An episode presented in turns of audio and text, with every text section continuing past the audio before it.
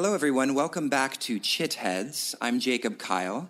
My guest today is Shoken Michael Stone.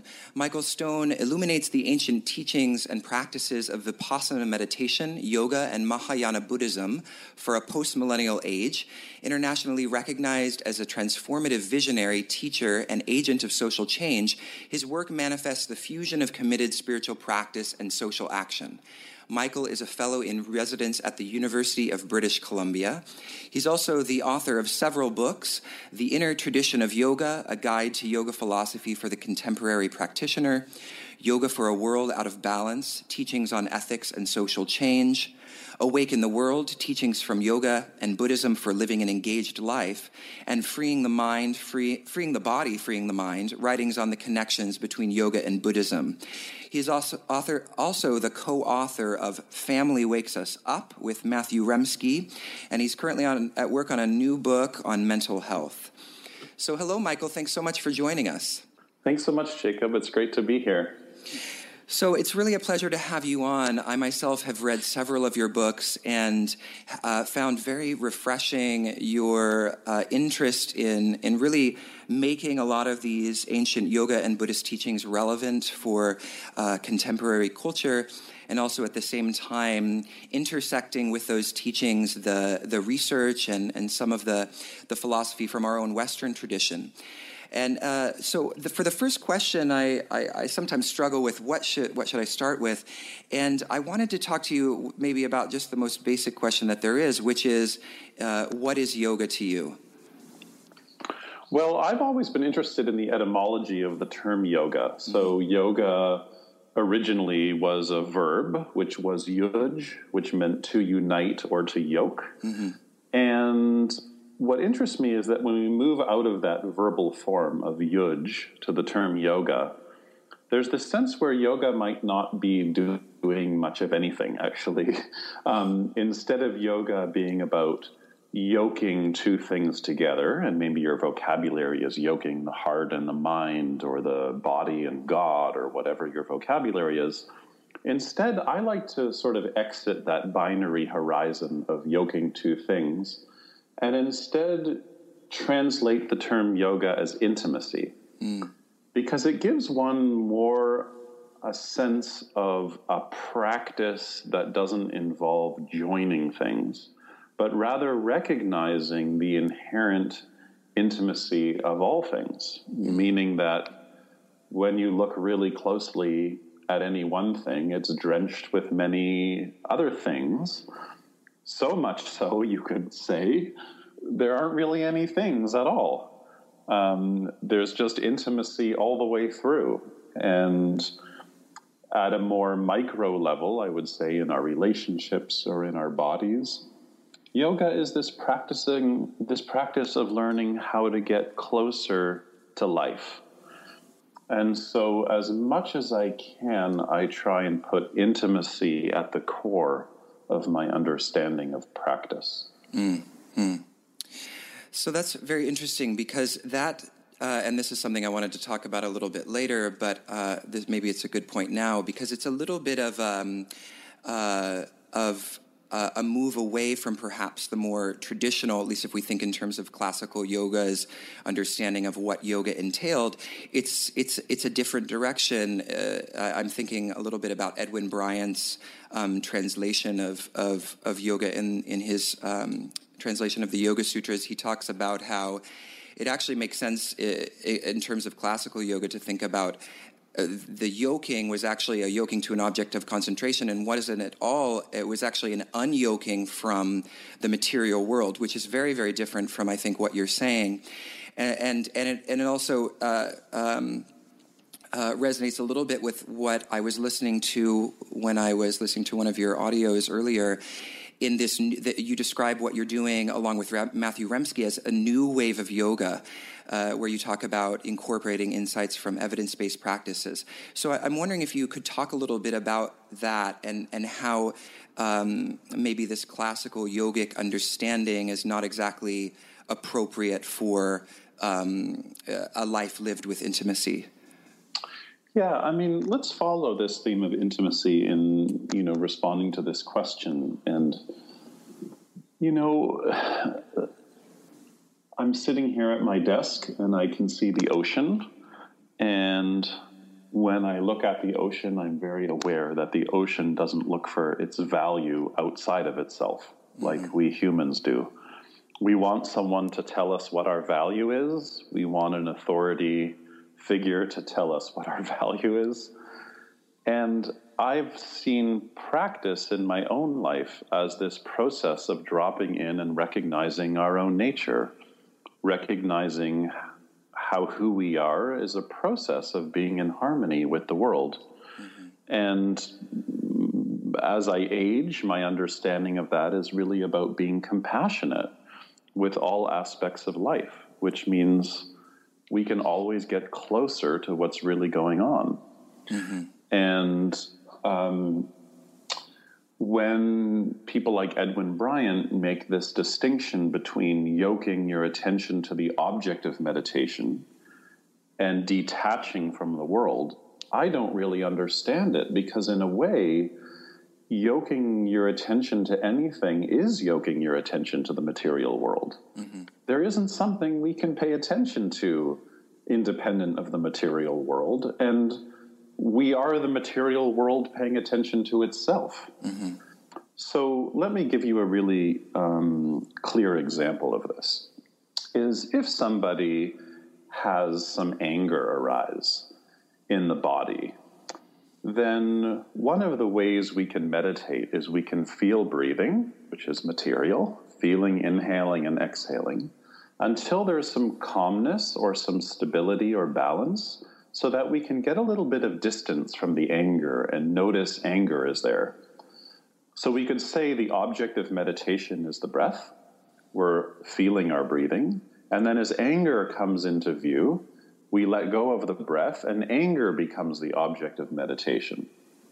the problem with anger is that when we get consumed by anger, we get filled up with lots of stories. Mm. So, part of meditation practice is to get enough distance from the anger that we can feel anger in the body and just watch our stories of anger from a distance, as if you were sitting in a theater 20 rows back, watching the anger. So, that's where most meditation techniques end which is this idea of watching an object or, or staying really connected to an object, but from a distance. Mm. But when I think about yoga as a practice of in- intimacy, I think there's one more stage that's often not articulated. Is that when you keep an eye on the anger and you're watching and watching and watching the anger, something happens where it actually, in the space of non reactivity, the anger actually increases in your body. So that, in a way, one could say is once you can get stable and notice anger is present, the next phase is just to feel anger in a non dual way, meaning you feel anger so deeply that there's nobody actually feeling the anger. There's just pure anger. Mm. Now, it's not being acted out because this could be while you're walking or sitting still. But the point is, is that one can be so intimate with anything that there's no you left, you see? Mm-hmm.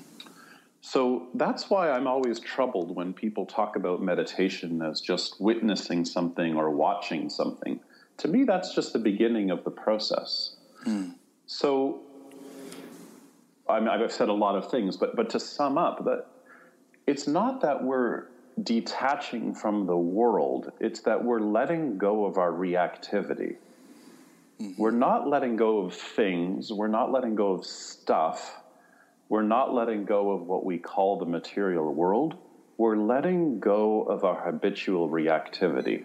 Mm-hmm. And when you let go of your habitual reactivity, you can be much more intimate with what's happening and what's left when we stop giving ourselves explanations for everything is that we just have our lives. We just have this life and the way it's happening right now. Mm-hmm. And, and, and that interests me much more than this idea of detaching from the world, whatever that could possibly mean. I don't know. Right. I really like. Uh, I think something that you said really resonated, and I think it's rather beautiful. This this idea that a part of the process of becoming more intimate is actually distancing ourselves. Because you know, usually when I hear that word distancing, I think, well, I'm actually becoming less intimate. I'm moving away. But there's a sense in which, in order to become truly intimate with these emotional experiences in a way that isn't going to incite uh, this reactivity that you're talking about, there is a sense of spaciousness that I need to have in relationship to that to that experience. And, mm-hmm. it, and, it, reminds me of what you um, were saying. Another thing I heard you say recently in another talk is that how we're responding to what arises in meditation is more important than the actual experience that we're having. And, and, and so I, I think you've sort of talked a little bit about this, but I'd love to hear you kind of elaborate maybe a little bit on, on what that really means. Well, I think that there's a pleasure in letting go of our reactivity. Mm. And the way addiction works is we become so comfy with our reactivity that we become addicted to that habit energy, you know? Mm-hmm. And so part of meditative practice, all contemplative practice, is to clear a space so that from a place of non reactivity, we can actually feel more deeply and connect more deeply and investigate more deeply what's really going on. Sadness arises, we don't refuse it. Fear arises, we don't refuse it. We, we don't make what the mind is presenting or what the body is presenting wrong. We don't make it wrong. All the stupid things you did, all the things people did to hurt you, none of it's wrong. There, there are no mistakes. Mm-hmm. And, and when you have this attitude of non reactivity, blame starts to soften, uh, correcting yourself begins to soften, and then we can enter a place before mistakes, you know. Mm-hmm. And uh, and I think this is really really important because otherwise we're operating out of you know what we call in psychology our central defense mechanisms. Mm-hmm. You know, and maybe someone's defense is to project all the time, or maybe someone's defense mechanism is dissociation. Mm. But either way, when when we when we stay in a place of reactivity, we become rigid over time. Mm-hmm. Mm-hmm. And we reinforce our defense mechanisms, and then it becomes harder to learn from painful experiences. Mm. And it becomes harder to connect with other people. And we just keep chasing. Um, uh, we keep chasing things that really are, are not nourishing. Right, and, and you mentioned a little bit, uh, you mentioned before what you said called, that I really liked, the pleasure of letting go of reactivity. But what about the pleasure, which I think you're sort of uh, talking about right now? What about the pleasure of reactivity, or maybe pleasure is the wrong word, but the the almost seeming ad- addiction that we sometimes have to the status quo responses that have become kind of sedimented into our psyche, where whereby we become more uh, contented staying in the kind of familiar familiar grooves that might actually lead to su- suffering, rather than kind of move in the direction of transcending those habits, which which might for some people be quite scary because it's it's something that they're not used to. It's a it's a it's a, a new form of self, and you know as as you talk about so much, there's there's an addiction to this selfing process that I think is is buffered by our neuroses and our attachments and our and our addictions. So when when we're dealing with that kind of a situation, where does someone begin? You know, in, in yoga theory, we have this um, term uh, called samskara. Mm-hmm. Uh, sam is where you get the same prefix um, that we use in English, com, C O M, like community or to come together. Mm-hmm. And um, like in, in, the position samastitihi, you know? Yeah, yeah. Um, and uh, skara has in it the root kur, or which is where we get karma. Um, but it also, some academics suggest, it might be where we get the English word scar. Mm. Um, and so, so you think of this coming together of scars or yeah. coming together of actions So, the thing about samskaras that are interesting is that it means that we've inherited and we reinforce psychological, physical, ecological grooves in us, in the mind, in the body, in the culture. So, for example, um, if I'm lonely and I can't get online, which is a modern conundrum, Yep. then I'll go to the freezer and eat ice cream. And I'll eat ice cream to try and make the loneliness go away. Um, intellectually, I might know, oh God, I shouldn't eat this ice cream. It's going to ruin my digestion. I'm going to feel terrible and I'm going to gain five pounds. But, anyways, I eat the ice cream. And then when I eat the ice cream, I've created a samskara or I've reinforced a samskara so that next time I feel lonely, I'm going to want to have the ice cream. And the more you go through grooves like that, the deeper they get, which is what we call addiction, right?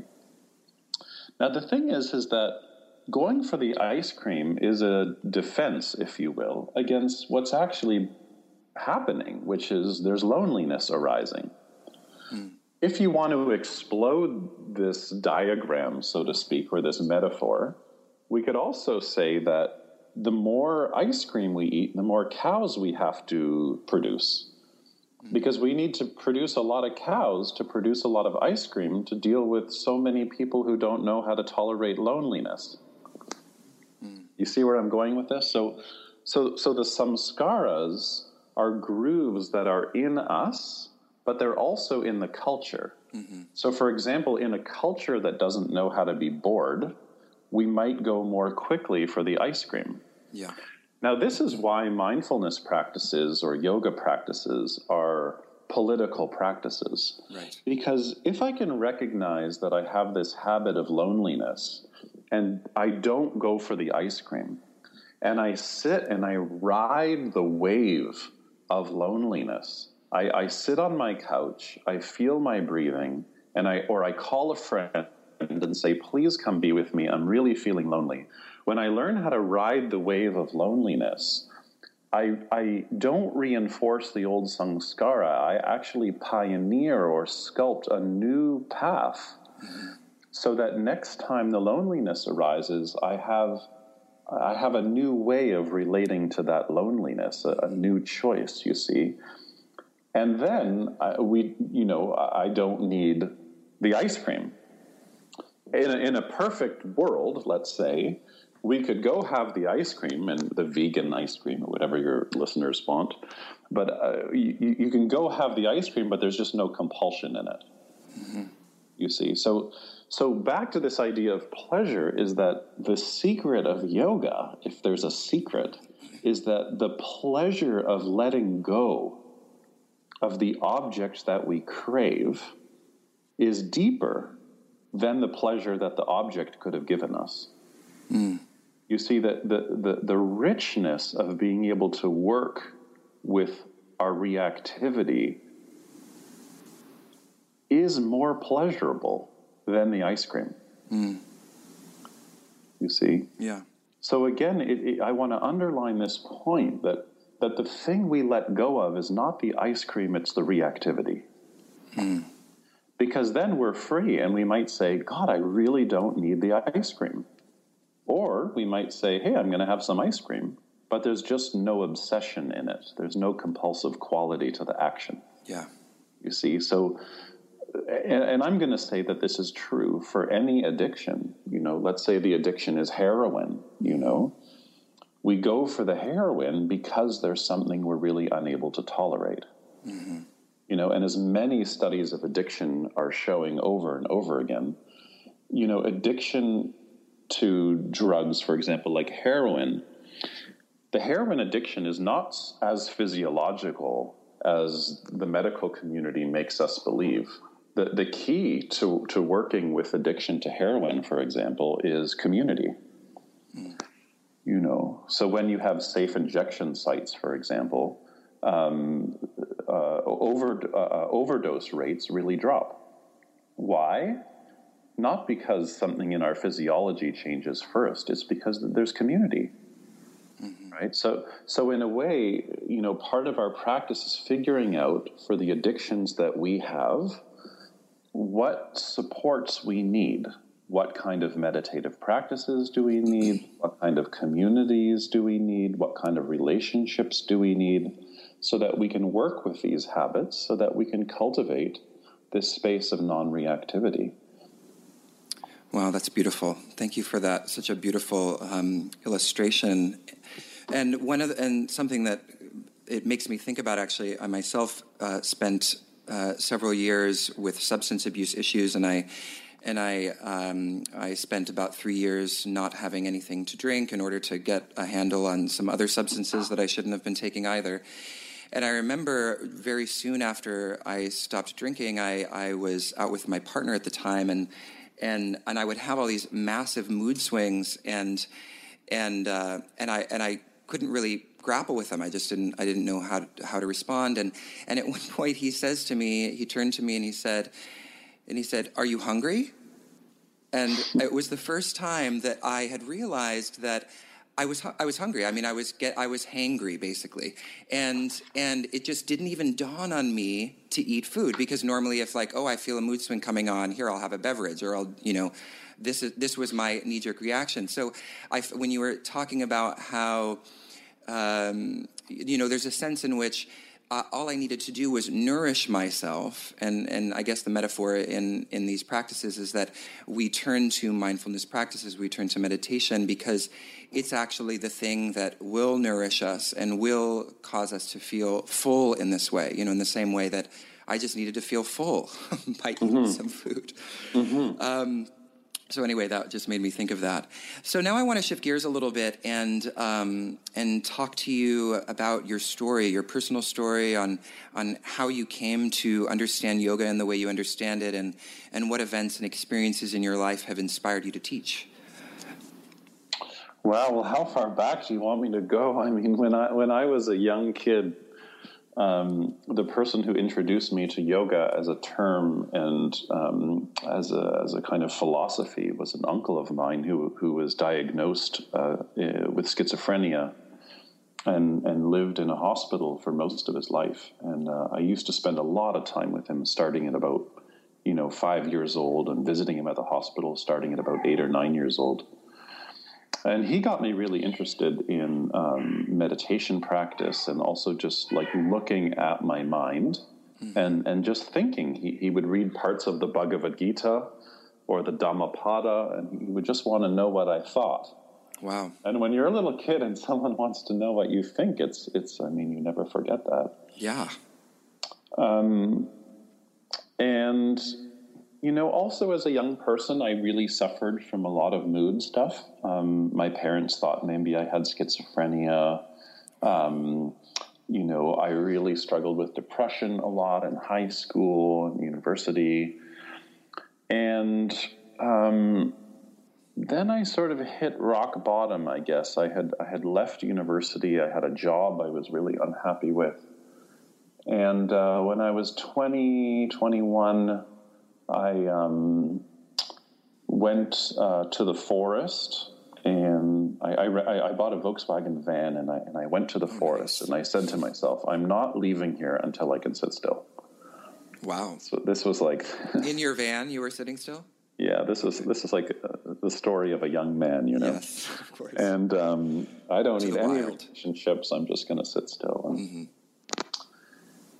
and and I ended up, you know, staying for for almost eight months. And um, by yourself, completely and, alone? Yeah, by myself. I, I, I paid a tow truck driver to bring me food. Wow. Um, How old were you? 21, mm. turning 21, between 20 to 21 over that time period. And yeah, and, um, you know, I guess I came out of that process feeling like I wanted to go back to school. Mm-hmm. And I really wanted to study. Um, I was reading a lot of Carl Jung, and I mm-hmm. wanted to study mm-hmm. about. I wanted to study Jung. I also was starting to practice meditation and yoga. Uh, so, uh, you know, to, to move ahead, you know, now I feel like many years have passed. So, you know, I'm, I'm 42 and um, I've been teaching meditation and yoga since, you know, for my whole adult life. Wow. Uh, I studied psychology um, academically. Mm-hmm. Um, and now I'm kind of coming around again, which is I'm starting to think a lot about mental health again. Mm-hmm. Um, and just how so many of our problems, whether they're related to climate change or economic inequality or the degradation of kind of intimacy in our personal and political lives, you know, I, I really feel like so many of these issues have in them this thread of mental health. Mm-hmm.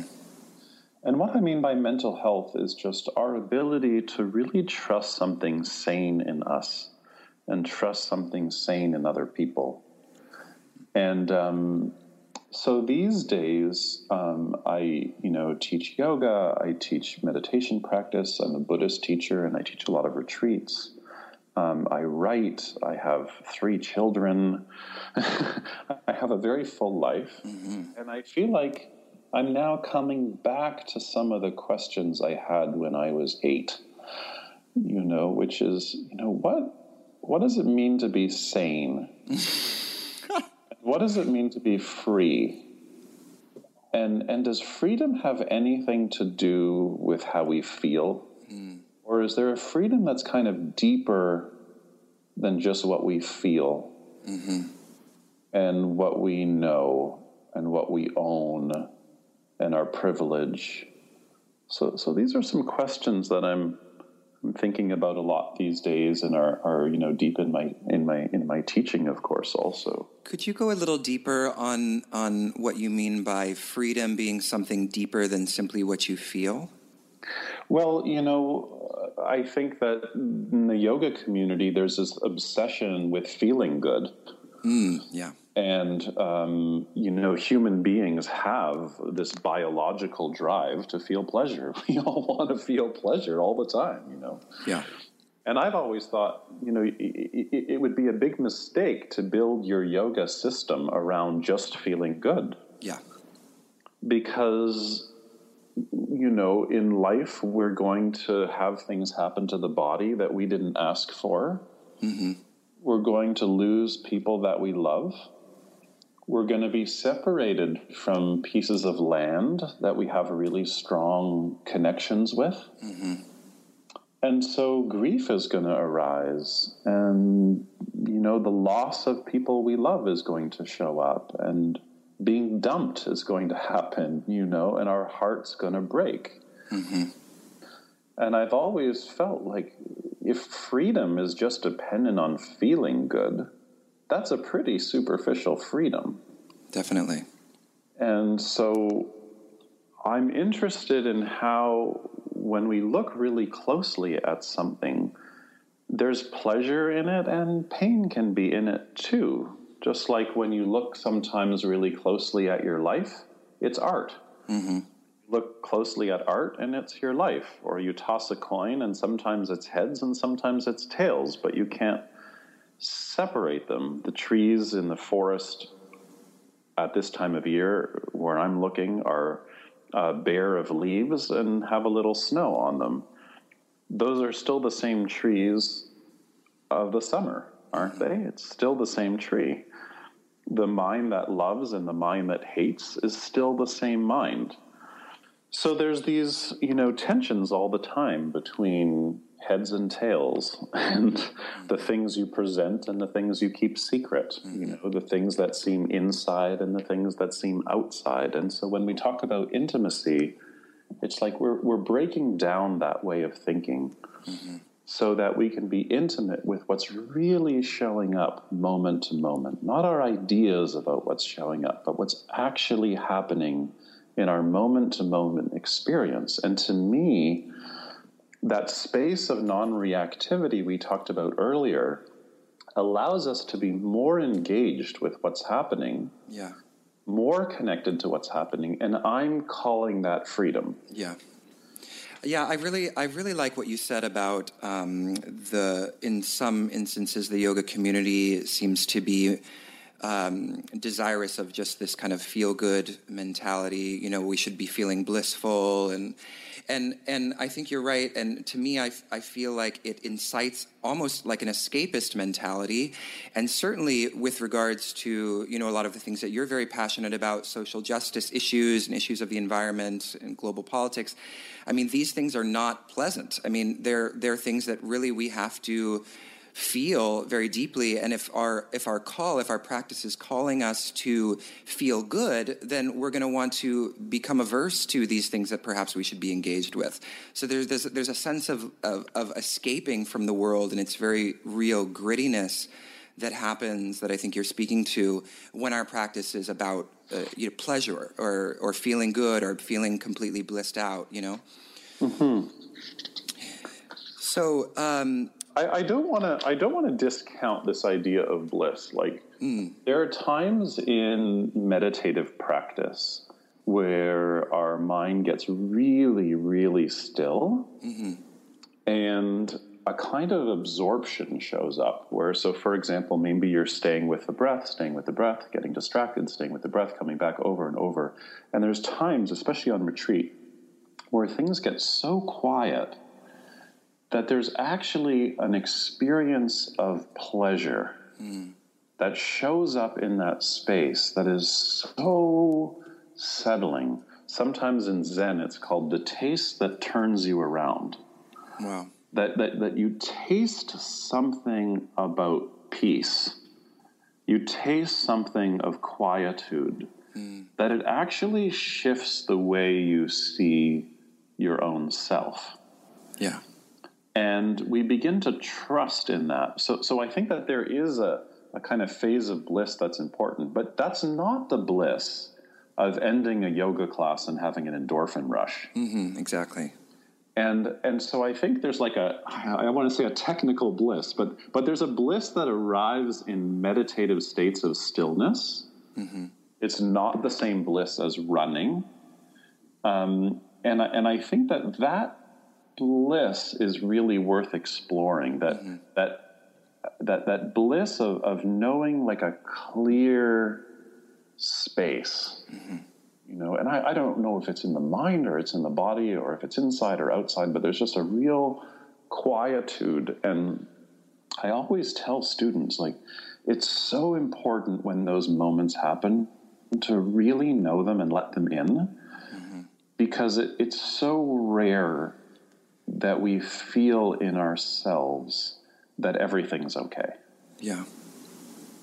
That everything is okay. And, and, and that's why, you know, often I say to people who say, What's the goal of practice? and often I say to people, like, really, the goal of practice is for you to become your own teacher. Mm. So that you know when you're starting to drown how to find that place that you can trust that place of deep sanity. So that so that your goal is to use your practice to continually learn how to become your own teacher. And you can't i think you can't do that without a teacher. But you know the, the teacher is empowering you to become your own teacher. And and, and so I, I say all this because because I think that bliss is an important. I never use the word bliss, but mm-hmm. but but this kind of like real pleasure, in a positive sense, is a really important phase of practice because it it, it gives us confidence in a balance that we can all find in our mind. Mm-hmm. That's really hard to feel when we're just caught up in stories and concepts. Mm-hmm. But having said that, that's not the same way people are using the word bliss in many contemporary yoga communities, yeah. which is just, I'm so sweaty and half naked, and the person beside me is hot, and like the endorphins are spinning, and I go outside and get back on my bicycle, and like the, the night is amazing. Yeah, I, I mean, that's, and that's what I think, and that's kind of the, what I was trying to distinguish between, and, and you did so well, is that I think that that this word bliss is is often associated with a kind of exactly what you said an endorphin rush. It's it's it's a it's a kind of buzz or a high. And and and and people associate a certain pleasurable quality to it. And then when they don't have it then they think they don't have their yoga you know because they've they've somehow you know associated what yoga is with this kind of um, uh, very heightened, pleasurable, buzz like um, experience. Yeah, and there's going to be times in your life where, you know, your mom's in the hospital and she doesn't remember you, and her feet are cold, and she needs you to rub her feet and put a blanket on her. Mm-hmm. And she's coming in and out of consciousness, or it's post surgery and she can't communicate with you and you need to just show up. I mean, I'm just painting one scenario, but you know, we don't know how we're going to need to serve. Mm-hmm. And that's what our practice is about. Our practice is really learning how to serve with whatever's showing up.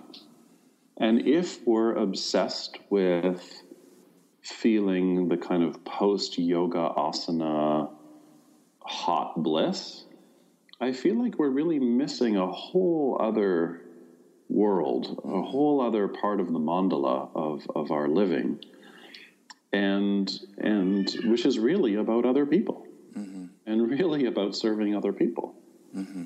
And that's when our practice really deepens. Is it's like, oh wow, there's there's other pe- there's other people I can't get happy all by myself.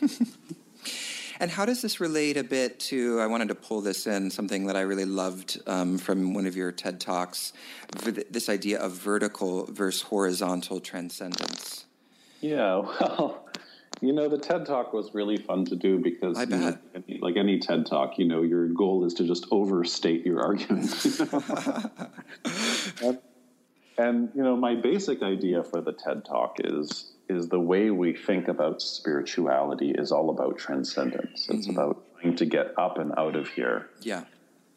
And what I was suggesting is that we need to replace this or or merge it with an idea of horizontal transcendence, mm-hmm.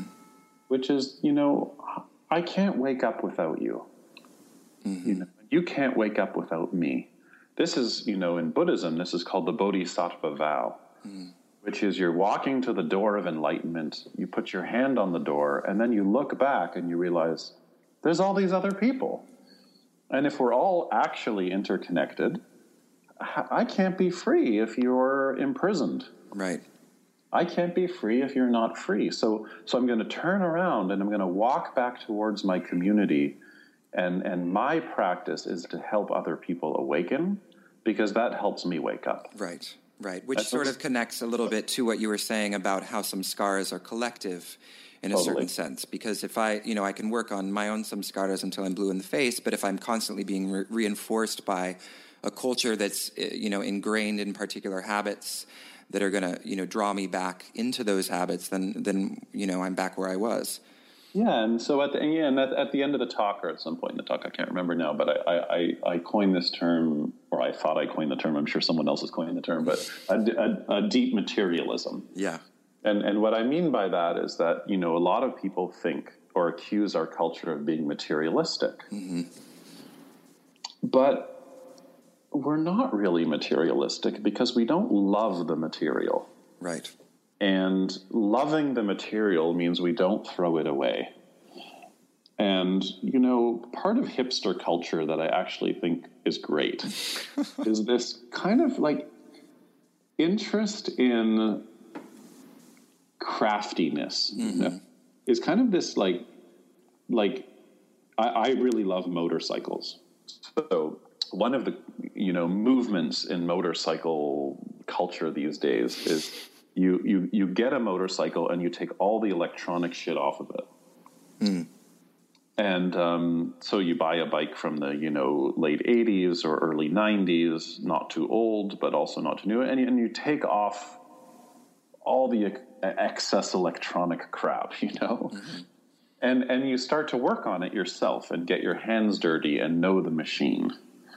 So I mention this because, you know, whether it's an interest in architecture or farmers markets or city planning, sidewalks, rivers, clothing, um, we need to love the material. Mm-hmm. And, and, and, and this deeper connection and respect for the material is spiritual practice. Mm-hmm. And by, by focusing on loving but not clinging to the material, it sidesteps this idea of a spiritual practice that has to get somewhere, mm-hmm. a spiritual practice that's about getting up and out of here. Mm-hmm. There, there is no up and out of here. you know, this is this is called ecology, which is when you flush the toilet, it, it doesn't go somewhere else. Right. You know, there's no there's no edge to the world. Mm-hmm and and I think that kind of ecological or spiritual understanding is a, is a deeper connection to the to the material and, and, and caring for the material and, and and that's why I gave that talk is to to to try and help move beyond this idea of spirituality as being connected to something that's beyond the world. Mm-hmm spirituality is a is a is a material practice of being deeply embedded yeah. in the world. There there isn't another world. Mm-hmm. You know, there that we know of. There's there, we have to live a, in this world at this time with this gender and this climate and, and etc cetera, et cetera. And, and how do we do that? And and that attitude that attitude makes yoga into a set of tools that helps us wake up rather than turning yoga into a belief system. Mm-hmm. But as you say so beautifully, it's not it's not a waking up to something other. It's a waking up to what's already here, right? So it's a it's a it's it's a radical shift in perspective that um, that awakens us to our own experience is really yeah. what I got a lot out of that. Yeah, it's beautiful. Yeah, what do you do? You you work with the mind and body, and you wake up to your sexuality, and you wake up to your digestion, and you wake up to the habits in your relationship, and you wake up to how some of these stories you tell about your your image are not really yours. You just learn them from fashion magazines like the Yoga Journal or whatever. Mm-hmm. And and and and you start to, to use practice to investigate how you function and how you perceive and how you act and the consequences of your actions. And, and in this way, we become more embedded in our relational life through practice. Not, not detached, but more embedded. Mm-hmm going back to what you're mentioning about deep materialism, um, and I wanted to ask you, you know, when does deep materialism collapse into a problematic kind of consumerism? Because I imagine those who who you know shop all the time and love to buy clothes they think that they love the material but what's the difference between that kind of materialism and the deep materialism that you're speaking about uh, that's a really good question. So um, I think it has to do with wanting. Mm. Um, so let's let's back up a little bit. So so I think very much drawing on the Buddha's use of the word dukkha. Mm. Uh, Patanjali also uh, talks about uh, suffering. And the way I've translated the term dukkha in the past has been really one's experience of a sense of lack, um, that something's missing. And when you feel in your own heart that something is missing, or you just feel distress or suffering or being unsatisfied, um, it's hard to tolerate. Mm. And so, because we're hungry, we're hungry for something, we're hungry for a connection. Mm-hmm. And so that drives us to consume, right? Especially if, uh, you know, nowadays, you know, it used to be that you could only, you know, consume stuff or buy stuff during the day. Now it's like you can buy stuff 24 hours a day, you know? Mm. So, so if you're distracted and your attention is unstable, your emotions tend to be a little unstable also. If you combine that with a little bit of low self esteem or a, a, a, sense of lack, then you have a recipe for corporations to sell you stuff. Right. Right? So, one of the core practices in my understanding of yoga is knowing how to work with craving, mm. knowing how to work with wanting. Okay? And and how to feel what wanting feels like without acting on it. Mm-hmm. Okay, without acting it out. So for example, if you walk by a store window and there's like a really great dress and you think, "Oh god, I need that dress. If I had that dress, I would have so many, you know, friends and people interested in me and whatever." And then you say to yourself, "Oh god, I can't buy that dress. I'm just a yoga teacher. I can't be seen in a dress like that." whatever your story is. I can't afford it because I'm just a yoga teacher. yeah. So whatever that. And then you don't buy the dress, and then you walk away. So that's what most people do, right? Mm-hmm. The, the problem is, is that didn't really teach us how to work with wanting. Mm-hmm. It was more conceptual. It was like, oh, I can't afford that. I shouldn't buy that. I don't need that. The, the yoga practice is you stand in front of the window, really wanting that dress. And you say to yourself, oh, this is what wanting feels like. Right. So instead of your attention aiming at the dress, you turn the attention, you turn the light inwards. Mm. You go, oh, wanting. Yeah. This is what wanting feels like. And you learn how to feel wanting without having to act it out, mm. you see. Mm-hmm.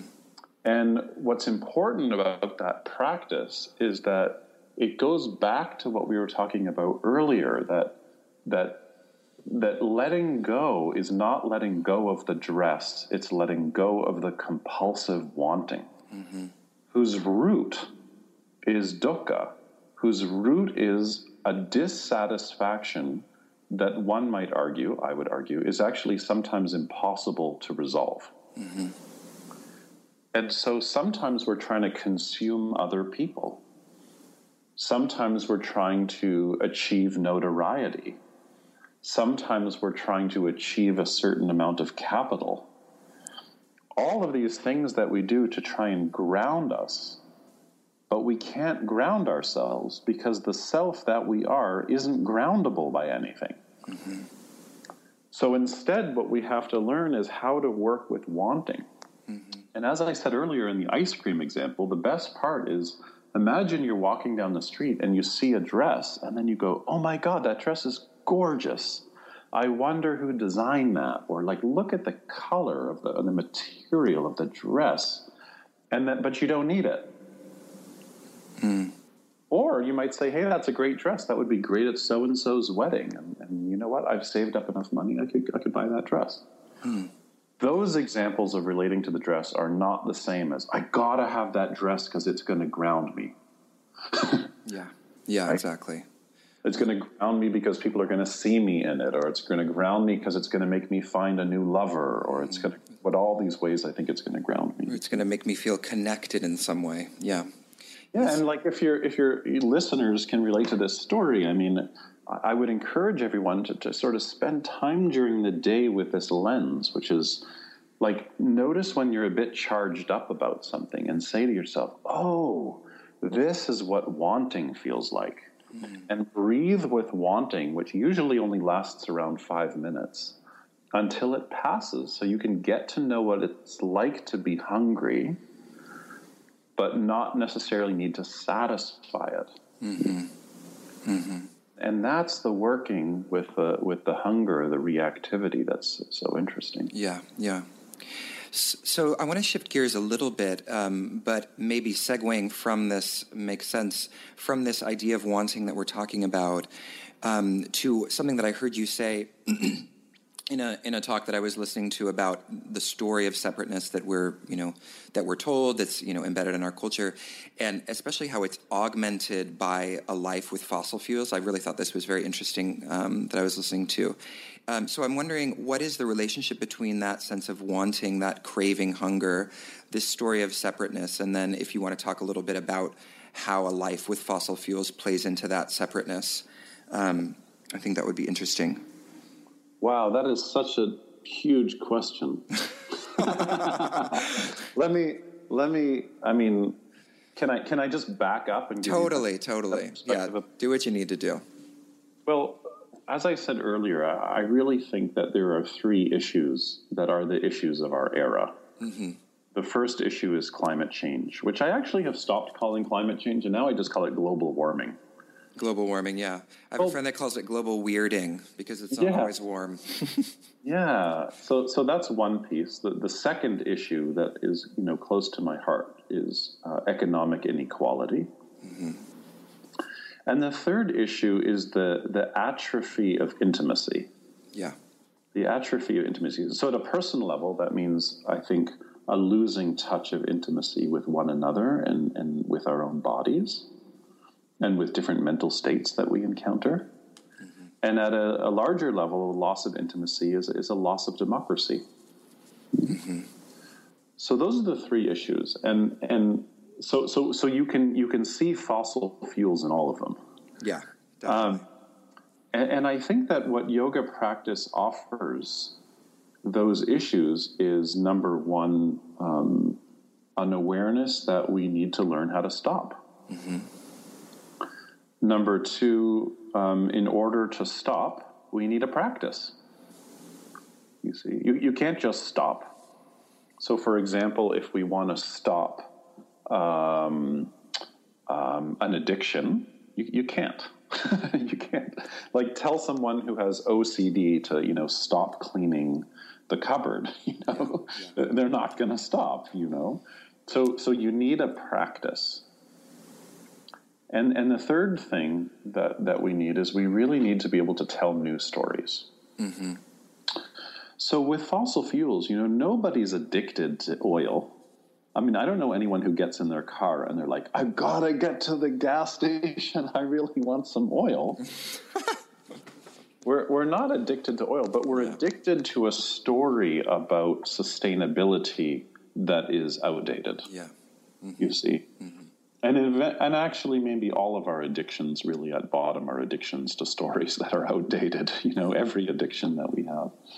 And, and so, what can we do about our, um, um, you, know, uh, you know, being in a system that's obsessed with fossil fuels? is we need to stop. Mm-hmm. So, one way of stopping is not cooperating.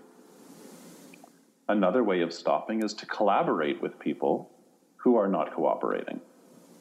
Another way of stopping is to look really, really closely at your own individual decisions. Mm-hmm. You see? The other thing is, in order to really look closely at your individual decisions and make other choices, you need to be able to have a practice. Mm-hmm you need a practice. Mm-hmm. We need a practice of learning how to cultivate non reactivity. Mm-hmm. And then when you can, you know, as I said earlier, clear a space, new stories arise.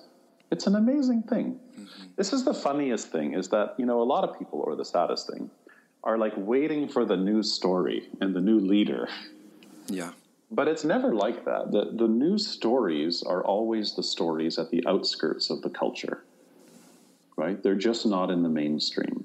The new stories are here already, you know? Mm-hmm. They're just at the edges of the, the culture. Right. And, and so now, now let's just go a little more personal. When, when you have an addiction, and you're caught in repetitive ways of thinking, like maybe there's a certain story you have about yourself or your body or certain emotions that you can't tolerate. When you have a practice where you can look with more stability at when those things are arising without going off with them or investing in them or looping with them, you, you clear a space, and in that space, new insights emerge, mm-hmm. new stories emerge. And likewise with social, with, with our society, that, that when the society can reduce its reactivity, there's room to look at other stories that can emerge. You see? So, so the way I think about it is, is you know, our, our true nature is our capacity for telling new stories. Mm-hmm. But it's amazing how we tell ourselves the same stories over and over and over and over and over, whether they're about fossil fuels or they're about our parents or they're about our siblings. We, we, we, tell us this, we tell ourselves the same comfortable stories, and they're killing us. Mm-hmm. They're killing us. Mm-hmm. So, you know, I'm, I'm listening and I'm, I'm, and I'm thinking about uh, sort of because I wanted to move into this discussion of, of political issues and and and I think that what you're saying is really powerful. Eh, but there's a sense in which it's a it feels like a slow you know it feels like a slow process. You know, you're talking about how stories are are being written at the outskirts of society. So there's a there's a kind of um, I don't know micro political is the right word, but a micro political um, uh, uh, prescription that I hear a little bit in what you're saying. But then, how do you know what? How do we respond to this compulsion to react? Well, um, I'm an action kind of guy, mm-hmm. and I feel like when you settle your reactivity, you're able to pay more attention mm-hmm. to what's happening in and around you. Um, to me, that's inner work and outer work right. all at once. And if you go into the world and you try and collaborate, you'll recognize that you need a lot of inner work. yeah, yeah. To work with other people. Right. Um, I'm not a big fan of all of the issues related to climate change as falling onto the lap of the individual. Right um, changing light bulbs and buying hybrid cars are not going to change much. Yeah, exactly. Yeah. um, I am a big fan of collaboration and building alliances. Mm-hmm. So, for example, like when there's a big march, um, let's say a climate change march or a march for any social justice um, uh, issue, you know, I always encourage people to go. Mm-hmm. Because a march doesn't change anything. yeah. It's not like a politician sitting in his office saying, okay, yes, they're all marching. We should change this bill, you know? Yeah. But what a march does is it is it is it makes you feel like you're part of something bigger. Yeah. And it helps you build alliances. And your body actually bumps into other people's bodies mm-hmm. and you meet people. And now, I'm just using a march as an example of how the way things are changing is through alliance building mm-hmm. and through education and through recognizing that the solutions to our economic problems and our social problems and our psychological problems and our spiritual problems are all interconnected because those problems are all interconnected. Mm-hmm. And so, what inspires me these days is to see groups having this transdisciplinary language mm-hmm. for seeing how stopping pipelines brings up the most important issues around Indigenous culture. Mm-hmm. And it's actually Indigenous women who are blocking pipelines in Western Canada, for example. Mm. So suddenly, an environmental issue is a social justice issue that has to do with repairing relationships that goes go back centuries. Yeah. So, so I use that as an example because to me, that's a yogic understanding. That's a is kaleidoscopic a word? It's a kaleidoscopic understanding. It's an ecological understanding, which is that these issues are not separate. Mm. You can't talk about environmental problems without talking about social justice, without talking about the economy, mm-hmm. without talking about mental health. Yeah. They're deeply interconnected. Mm-hmm. And so you're not going to figure that out by yourself. Mm-hmm. Yeah. Yeah. you see? So if you hurt your left hand, your right hand quickly comes over to grab your left hand. Mm-hmm. It doesn't think about it. You see? So so we're training in yoga practice to have a more you know a compassionate reflex. Mm-hmm. So when we see something trouble, uh, troubling us, we do something about it. We take action. We do something about it. Yeah. You see? Now, I wanted to ask, uh, actually ask you, and this might go back a little bit, but just about mental health. It, it, makes me think about our habitual way of responding to mental health that's, you know, very popular right now, which is to pathologize mental health and to respond to that pathology with um, pharmaceuticals. So there's this, you know, there's a sense in which people don't understand the cultural um, collective samskaras that might be, uh, you know, breeding some of the mental health issues that we have, and we're led or we're invited to think that all of our mental health problems are reducible to some kind of brain chemistry event. So I'm I'm I'm curious what your response is to how we begin to kind of move away from that or, or how you feel like uh, the, this kind of approach to mental health is actually inhibiting our ability to contextualize and to see how that mental health is is just as you're saying integrated interconnected with all of these other issues yeah that's a very very good uh, question um,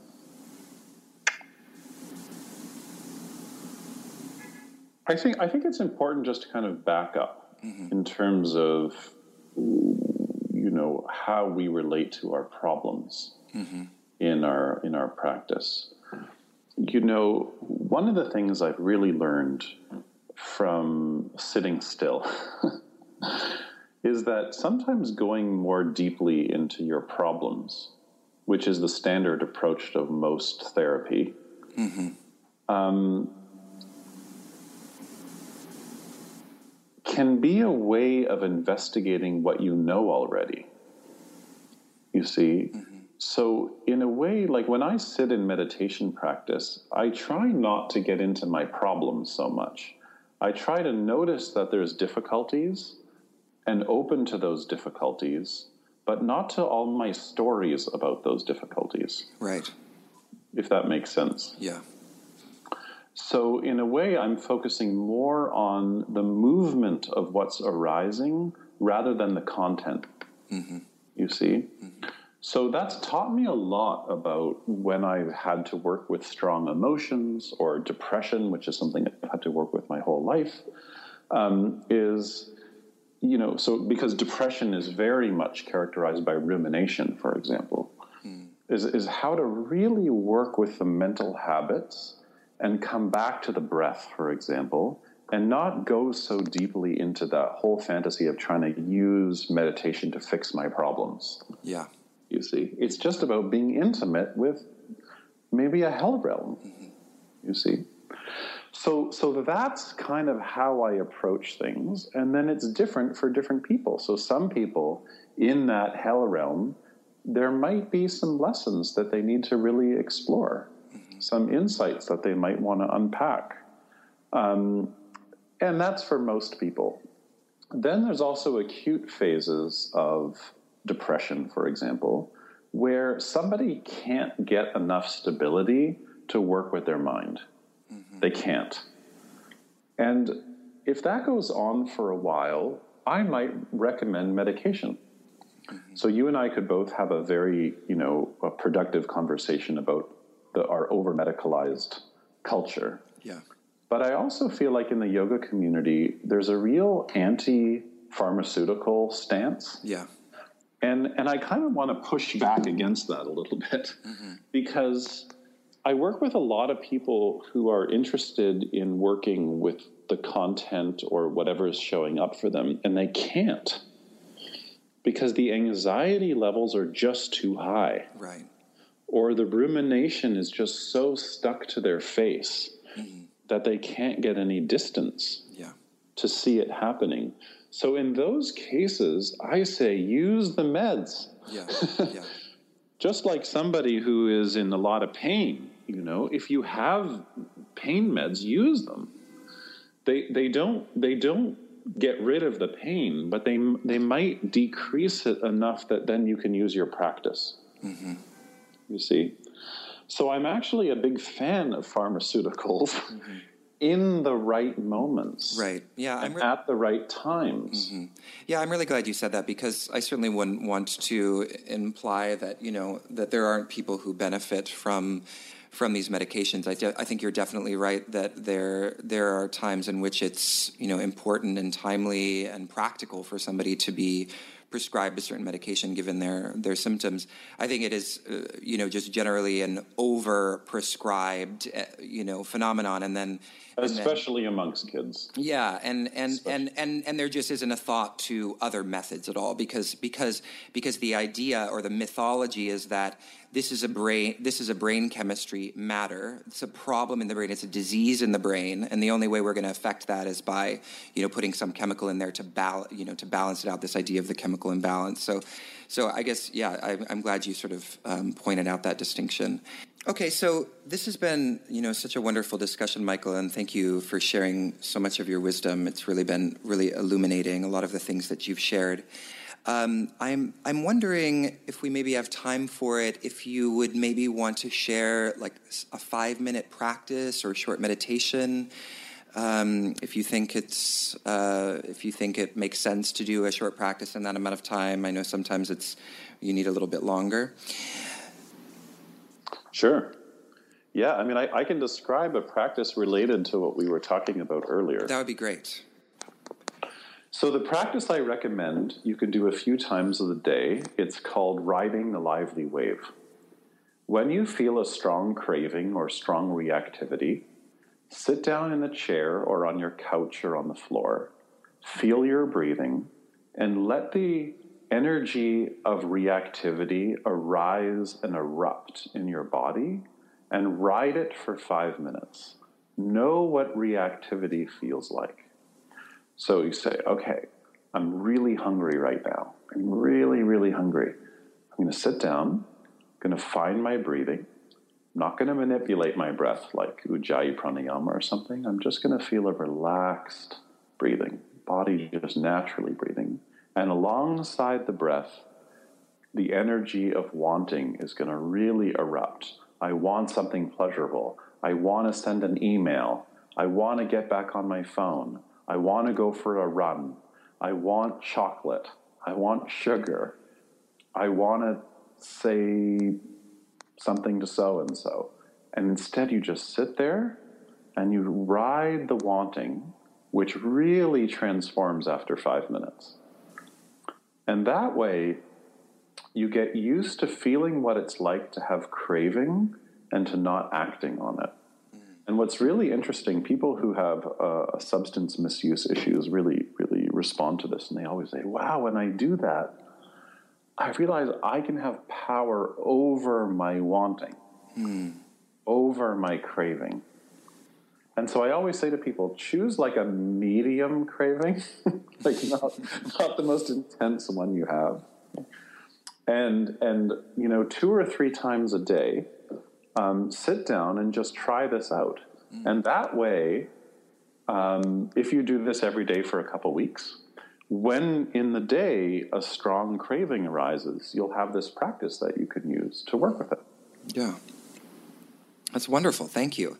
Uh, and this is in addition to a meditation practice that you might have. Definitely. Yeah. Great. Wow. Thank you, Michael, for that.